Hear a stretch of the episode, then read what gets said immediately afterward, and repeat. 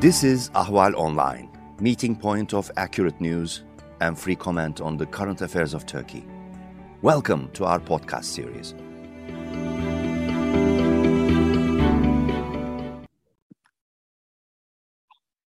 Welcome to Turkey Trends, part of Ahval podcast series. I'm Nervana Mahmoud. Uh, today, um, Sweden and Finland have formally submitted their application for NATO membership. However, Turkey has blocked the accession talks, citing several demands and grievances against both two Nordic countries. countries. Um, to discuss that further, uh, it's a pleasure and honor to invite uh, to have with me today Professor Henri Barkey, Professor of International Relations at the Lehigh University and Adjunct Senior Fellow at the Council on Foreign Relations for Middle Eastern um, uh, Relation, uh, for Middle Eastern Studies. Um, Professor Henri, uh, it's a mess, isn't it? Because uh, a lot of people didn't or were hoping that Turkey will back down, but now Finland and Sweden have formally submitted their application and Turkey have submitted their demands, formal demands from the two countries to, um, to even to consider their application before, um, before approving it. Um, do you think NATO underestimated Erdogan words? I, look, I don't know what uh, the leadership of NATO was thinking, but I'm not surprised that Erdogan did what he did. Right. Uh, I think um, at least I was expecting that he would do something like this. Okay. Um, his rhetoric has been fairly uh, strident of late, and uh, I suspect that if he didn't do it, he might have been even criticized. Although it's nobody really criticizes him within the party anymore. But um, you know, he's he's in a very difficult situation. He has a lot of opposition at home. He he's going to call for elections sometime soon. We don't know when, and so he's using everything to show how tough he is, and especially how tough he is with respect to the West. Um, I suspect that at some point he is going to give up uh, when enormous amount of pressure is put on him. And it is possible that the Europeans and the Americans will find some, shall we say, face-saving concessions that may not mean much, but will satisfy him. Okay, but uh, looking at the list of demands uh, Turkey have submitted, uh, especially from Sweden, they demand uh, extradition of 30 so-called terrorists, uh, including uh, top uh, human rights advocates uh, like Ragip uh, Zarakolu, uh, who the Turk in uh, the court in Sweden have blocked his extradition to Turkey. He also requested lifting the informal embargo against Turkey defense industry uh, those demands will be very hard for Sweden to ignore, but also will very be very hard for America to offer alternative because now if Turkey back down from the list of demand it's uh, Erdogan submitted, it will look foolish, isn't it? Look, um, Sweden is a country of the rule of law. And there is absolutely no way that they will extradite somebody to Turkey where anybody can get accused and anybody can be found guilty on completely invented um, accusations. Uh, I, I know that personally. I mean, we just saw the Osman Kavala uh, indictment and, and sentencing, uh, and also seven colleagues of his. When you look at the at what the accusations are, they're completely fictitious. I mean, they don't they don't make sense. I mean, they don't. I mean, I I know this as I said personally because I have they have indicted me as well, and I've read the indict my indictment a few times. And you, when you read it, you say to yourself, how can a prosecutor sign such a ridiculous document? So there is no way on earth this, the the Swedes will give up anybody because if the Turks had a case, right, if there was a legitimate case, and if they were to produce a legitimate indictment and a request, then the Swedes will consider it. But my suspicion is that those accusations are not really legitimate and not mostly uh, fantasies. Therefore, that's not going to happen. On the question of the embargo um, that is being implemented, um, again, I can't remember now whether this was a decision taken by the parliament or it was a unilateral decision by, by the Swedish government. I forgot to check on that. But uh, if it's a parliamentary decision, you can be sure that that's not going to change either. But the thing about the Turks is that they always ask for the maximalist um, uh, conditions, right? So they they make it sound like they want heaven and earth and hope that eventually they will get a little bit and then they will turn around and call it a big victory. Um, and Erdogan is kind of weakened at home at the moment. Uh, it's not certainly it's not clear that he his party would win the elections next time around, and he may even be defeated himself. So he's in on a defensive mode, and therefore he will try to um, make the most out of everything. There, but there's something else here, which is to me a little bit, um, I mean, bizarre in the sense that I think at the end of the day, the Turkish public will not vote for Erdogan or against him on this issue because of this issue. It's mostly the economy, right? Economic conditions are what matters. So ultimately, all this does is make him look tough, but he's always done that. So I don't know what's what situation is. Okay, um, let me press you more for, on that point. Um, the the point about Erdogan is that he is a bit like Putin. He is reaching the end of his era, if that you know, if you see what I mean. Uh, so that chance of him backing down in my humble opinion, seems unlikely. I will tell you why. In 2000, people are comparing with 2009 that uh, Turkey object to the Secretary General of NATO at that time. But Turkey at that time in 2009 was the darling of the West, was the representative of the Muslim country in NATO. Uh, it has a lot or it had a lot of friends. Now Turkey is uh, relatively alienated even within NATO. So Erdogan what is the, in, in shorter question, what will make Erdogan back down? He has no incentive to back down, isn't it? Well, I mean, I, I, I disagree. I mean, look, okay. being being on good terms with the West is always important in terms of sending a message to the business sector. I mean, the, the more you, you get into a fight with the West over not necessarily economic issues, but other issues, it kind of sours the mood of for investment. And at the moment, the Turkish economy is really suffering, and they are not um, at, at a place where they can uh, afford to alienate anybody, whether whether they alienate uh, business investments or tourists. Right, this is not in, in in their advantage. I mean, at the moment they can do it. They will, then they can do it for a while. But if this really blows up and becomes a very big issue, and, and also think from another perspective. Mm.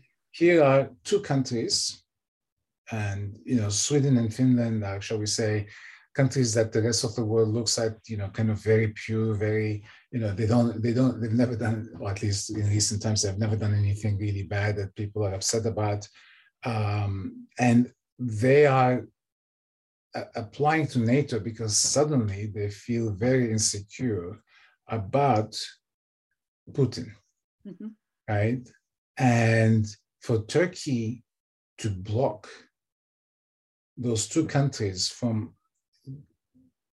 getting any kind of um, defensive alignment with NATO. Not that there will be NATO troops on, on, on, on the soil of Sweden or, or Finland, but it does send a message to Putin that look, these countries have lost um, the trust in Russia. And so the Turks are going to find themselves in a position where this, they, everybody's going to perceive them as here's a country that's blocking Sweden and, and Finland. They're not blocking a former, uh, shall we say, Soviet bloc country. They're not blocking a countries that are, shall we say, rife with um, military involvement elsewhere, of human rights violations. I mean, so you, you, are doing it to two countries that have extremely good reputations as outside of Turkey. And um, so it, it will cost the Turks, I mean, they may not realize it now, but the longer they play this game, I think the more um, it will cost them. And already, let's face it, I mean, Erdogan and the Turkish political system do not have a very good positive, um, should we say, um, uh, perception. There's not a very good pos uh, positive perception of the Turks government political system uh, outside of Turkey, and, and, and this will make it even more difficult. Now, it is true that the Turks will say, look, we've applied to the EU and look, all these years and we haven't made any progress. Well, yes, that's true, but that's not because the is, I mean, is necess- was, necess- was necessarily against you. Today they're different, it's different. But they never met the basic requirements that was necessary. But Europeans did give them certain, um, uh, created a certain relationship with them. It was not membership. And so it's a little bit also a, a revenge. But at the end of the day, I think the Turks are making a mistake. And I don't mean not see it that way because he is actually, he seems to be very angry. Um, and he's kind of losing a little bit uh, his perspective. Uh, and in the process, he's alienating people even more, right? So he may think that he's going to get certain things. I mean, one of, one of the points that were made by others is that maybe you'll use this to bargain to get back the, on the S4, S4 uh, with the, the F-35 aircraft that the United States uh, took the Turks off. I don't think that's going to happen. I don't think as long as the Turks have S-400s that the Americans will let the F-35 be operated in, in, in Turkey. So Uh, he he's a little bit, I mean, the last thing I want to say about this is that he, like Putin, in that sense, they do resemble each other quite a bit, are politically in a situation where nobody in their entourage dares to contradict them. Right? So they're not necessarily hearing an opposing viewpoint, is my guess. I'm not in the room, so I don't know. But um, uh, let me bring another aspect of the equation. Uh, I was struck by the language Erdogan have used in expressing his opposition uh, to Finland and Sweden. Uh, he uh, used um, a, a, saying attributed to the Prophet Muhammad, a Muslim should not be stung twice, which... not what? Not a Muslim should not be stung twice uh, and, ref and referred clearly to Greece and France. He said Greece and France should not have, or Turkey should not have agreed for Greece and France to rejoin NATO. Um, and so here there is the other angle, which is Greece. Yesterday, uh, uh, Prime Minister Mitsotakis addressed the Congress. I stopped counting the number of applause he uh, received in the US Congress, while Biden is not keen to meet Erdogan. Uh, how do you see, do you see um, Biden maybe inviting Erdogan to the White House as a way to diffuse the situation. He will meet tomorrow, uh, President Biden, he will meet tomorrow with the um, Swedish and the, fin uh, the Finnish uh, leadership. So he has to do something. Uh, now uh, things is getting out of control. So do you think his solution to invite Erdogan or that's out of the question? Well, look, I, I think that nothing will happen in the short term. Maybe down the road at some point, uh, Erdogan might be invited, right? Other things will have to change also.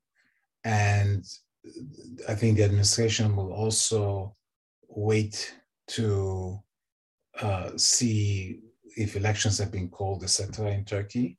But the administration also holds another card that the, the Turks don't necessarily publicize much. The Turks have asked for is um, uh, to upgrade their F-16s and uh, buy new F-16s, right? Because they can't get the F-35s. Well, let's put it this way: the administration wants to sell them. My guess is the administration really thinks that the Turks should get the F-16s, and this is the Biden administration. So it's not an administration that is necessarily completely hostile to Turkey. They they want to kind of manage the relationship with, with Turkey. But if the Turks continue to play a very, very hard game on Finland and Sweden, um, then you can be sure that Congress will never, never allow, because the, the Biden administration is already going to have some opposition, will have some um, some work to do to convince members of the Senate and, and House to allow um, the sale to go through. And that was going to take time. So with, with Erdogan's attitude, I don't think that sale would take place. And they don't have, and, and look at it this way.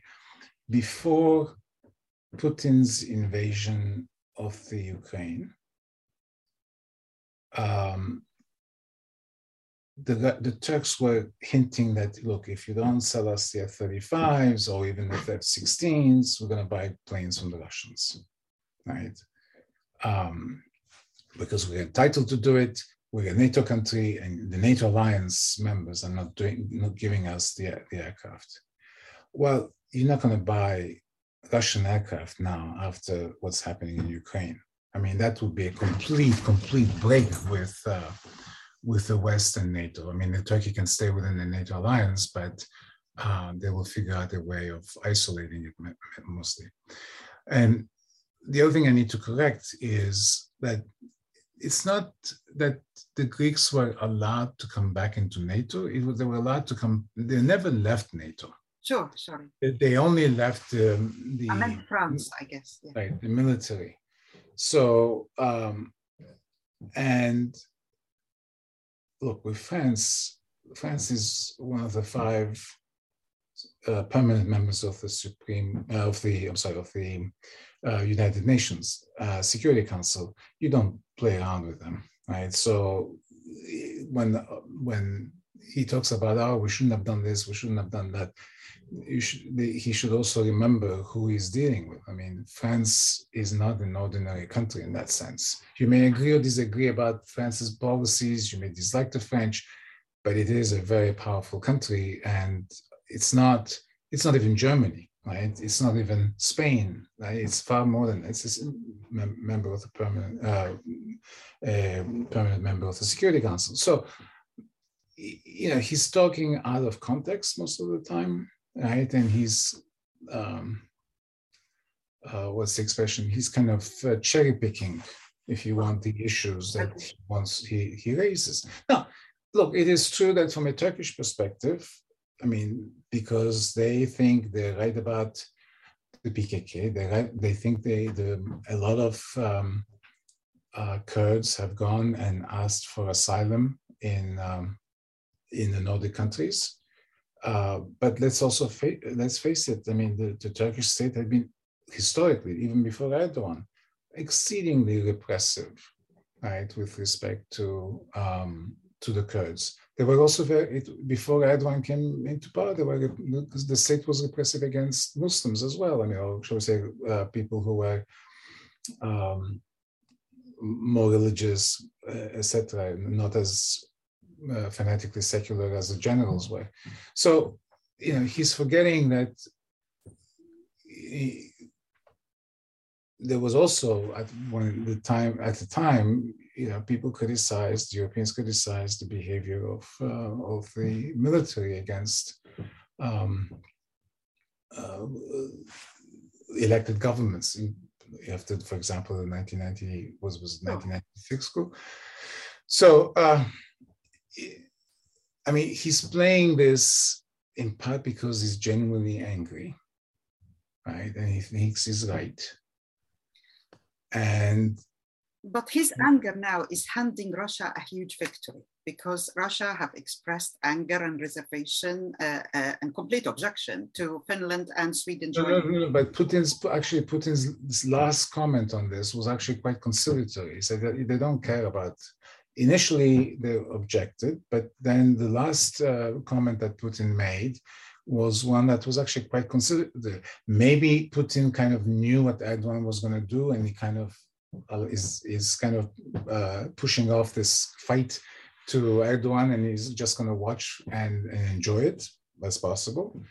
Um, and and he has many other things at the moment on his plate that he may, may not want to engage in, in such a political fight. But I would also say that um, Sweden and Finland were not going to become members or have their militaries integrated into NATO next month, right? This takes a long time. So it's not, the Turks may even object within NATO to any kind of moves to start working on the steps to bring in Sweden and Finland without a, we say, a NATO, official NATO decision. Uh, but they are going to make themselves really unpopular within the organization, and they will and they will definitely pay a price down the road. Which bring me to the last question: How do you see Turkey in the post-Ukraine-Russia war? Uh, uh, Turkey now uh, in, in, the global order, you will expect after this war, however it will end, there will be a new global order. Whether Russia will be severely weakened, uh, whether the Western world, uh, NATO managed to expand, whatever will happen. How do you see Turkey in that? Turkey now is more isolated. Uh, a lot of people assume that its initial support for selling uh, drones to Ukraine, etc., had rejuvenated its position uh, within the Western order. But now, after opposition, opposing Finland and Sweden, it's clearly now looking more isolated. How do you see uh, uh the future? Okay, let me let me start with the drone sales. Mm. The drone sales were not done because the Turks were um, looking for support in, in NATO. They were trying to ingratiate themselves. For them, it was a major, major export market. It was also, as we've seen, uh, a lot of, shall we say, free publicity for Turkish drones that people say have done exceedingly well in this conflict and that produced good results for the Ukrainians. So we should not look at the at the drones as a concession made to the alliance. No, the Turks did it because A, this, they made money, and B, and also remember who it's the Bayraktar family, which is part of the Erdogan clan, that is actually making those drones and selling them. So, um, and in, addition to, to, to this, I mean, if you are in, intent on exporting your drones, the more international markets you have, the better it is. I mean, even if there was no war between Russia and, and the Ukraine, it still would have been a very good thing for the Turks to sell drones, right? So I think we should put the drones uh, aside in the sense that it has it has not necessarily enhanced Turkey's bargaining position within within the alliance, right? Because there are hundred other countries or outfits that produce drones. If the Turks don't want to sell drones, somebody else will do it. I mean, and already um, the Turkish drones are good at certain things, but not as good in other things. So the the, the Ukrainians have uh, been have been given all kinds of other drones that they use, and we don't hear about it because it's a war situation and it's hard to to to follow. Um, but to go back to your bigger question, um, after the war, I think no matter what happens in the war, Putin has lost. There's no way at this stage for Putin to win. If he had managed to take um, Kiev at the beginning of the first week, right, as he had he was planning to, it seems, Um, he had um, achieved a decisive victory that made essentially the, um, Ukraine a vassal state, part of Russia. Um, people would not have liked it, but would have to live with it. But now we see that the Russians have proven to be, first of all, militarily very, very poor in terms of execution of plans and fighting. Um, they've been defeated uh, in parts of um, uh, uh, of Ukraine, and even if they took um, the port city of Mariupol yesterday, or they're about to, a it's cost them a lot, and it's not clear to me that the Ukrainians are about to give up. So this is going to be an extended war, and and, and this is very important, look at the sanctions that have been imposed on Russia. We haven't seen the impact of those sanctions yet. Yes, some of it, yes. So, so McDonald left and this, you know, this uh, company left. But the real impact, I think, is going to be in a, in a few months, maybe another three months before they, they look. The most important thing that's happening here is that yes, gas and oil is costing the Europeans a great deal of money now because of the war, because the Russians can charge very high prices. But they, within, I would say, a couple of years, Europe is going to completely dissociate itself from Russian oil and gas. And where will that oil and gas go?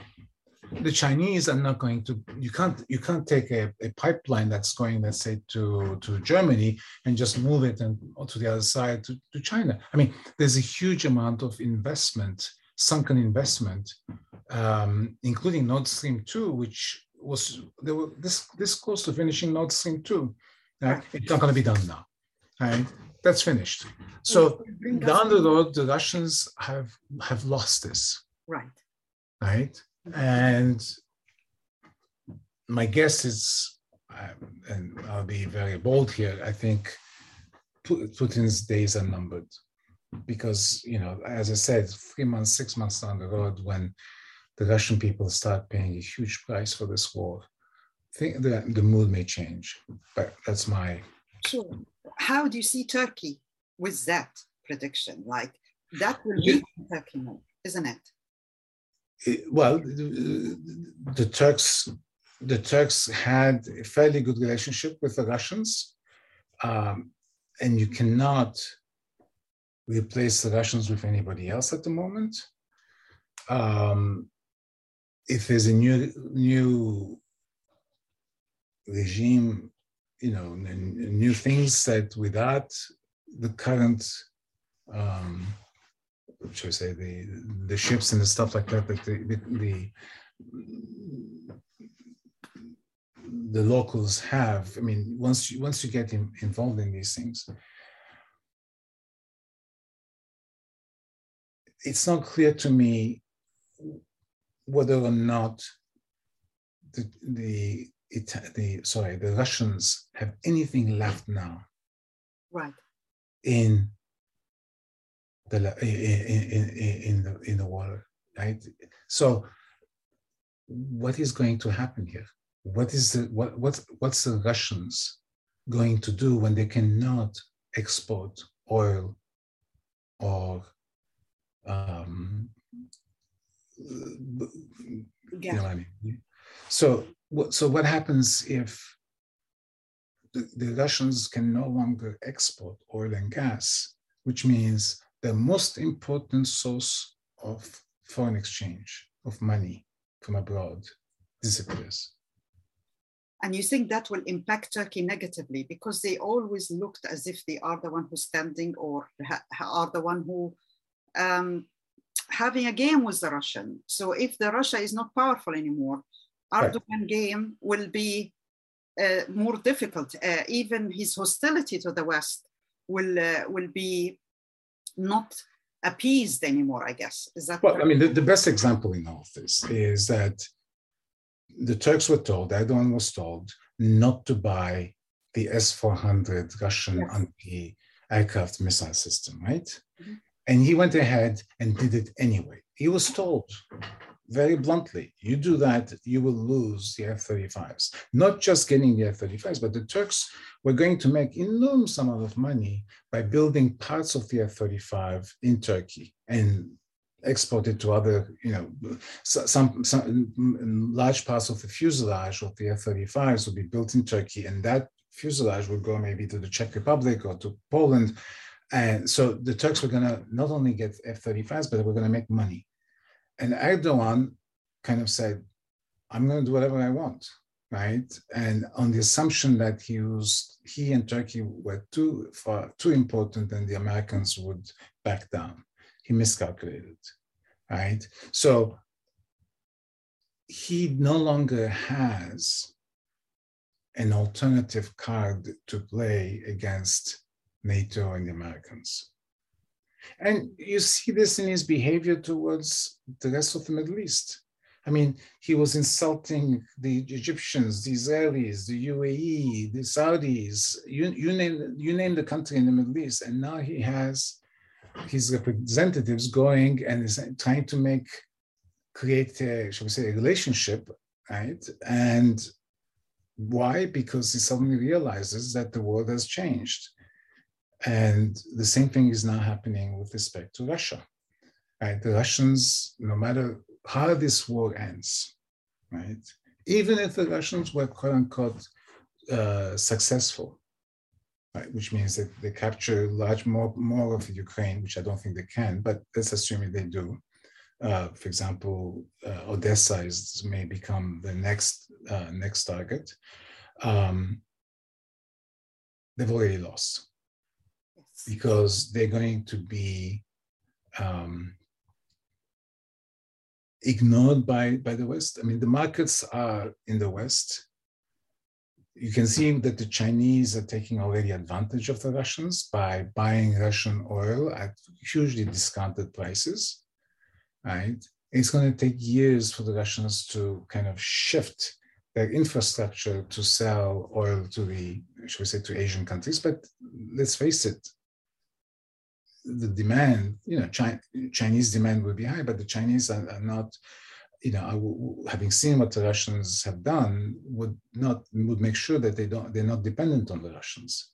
Absolutely. So, I, so I I think there's no hope, if you want, in the future of Russia. So Erdogan, from that perspective, has also lost interesting time. We will see how this will uh, will uh, will evolve. We'll see how Erdogan will get out of this, and we will see how whether his future within the domestic um, uh, public in Turkey after all the, those fiasco. So, Professor Henri, uh, it's a pleasure as always to share with you, and hope to have another meeting another time. Thank you so much. Thank you. Thanks. You can follow Ahval News Online podcast series through Apple Podcasts, Spotify, YouTube, Google Podcasts, SoundCloud, and Spreaker. All you need to know about Turkey is here for your ears, mind, and attention. Thank you for listening to our podcast.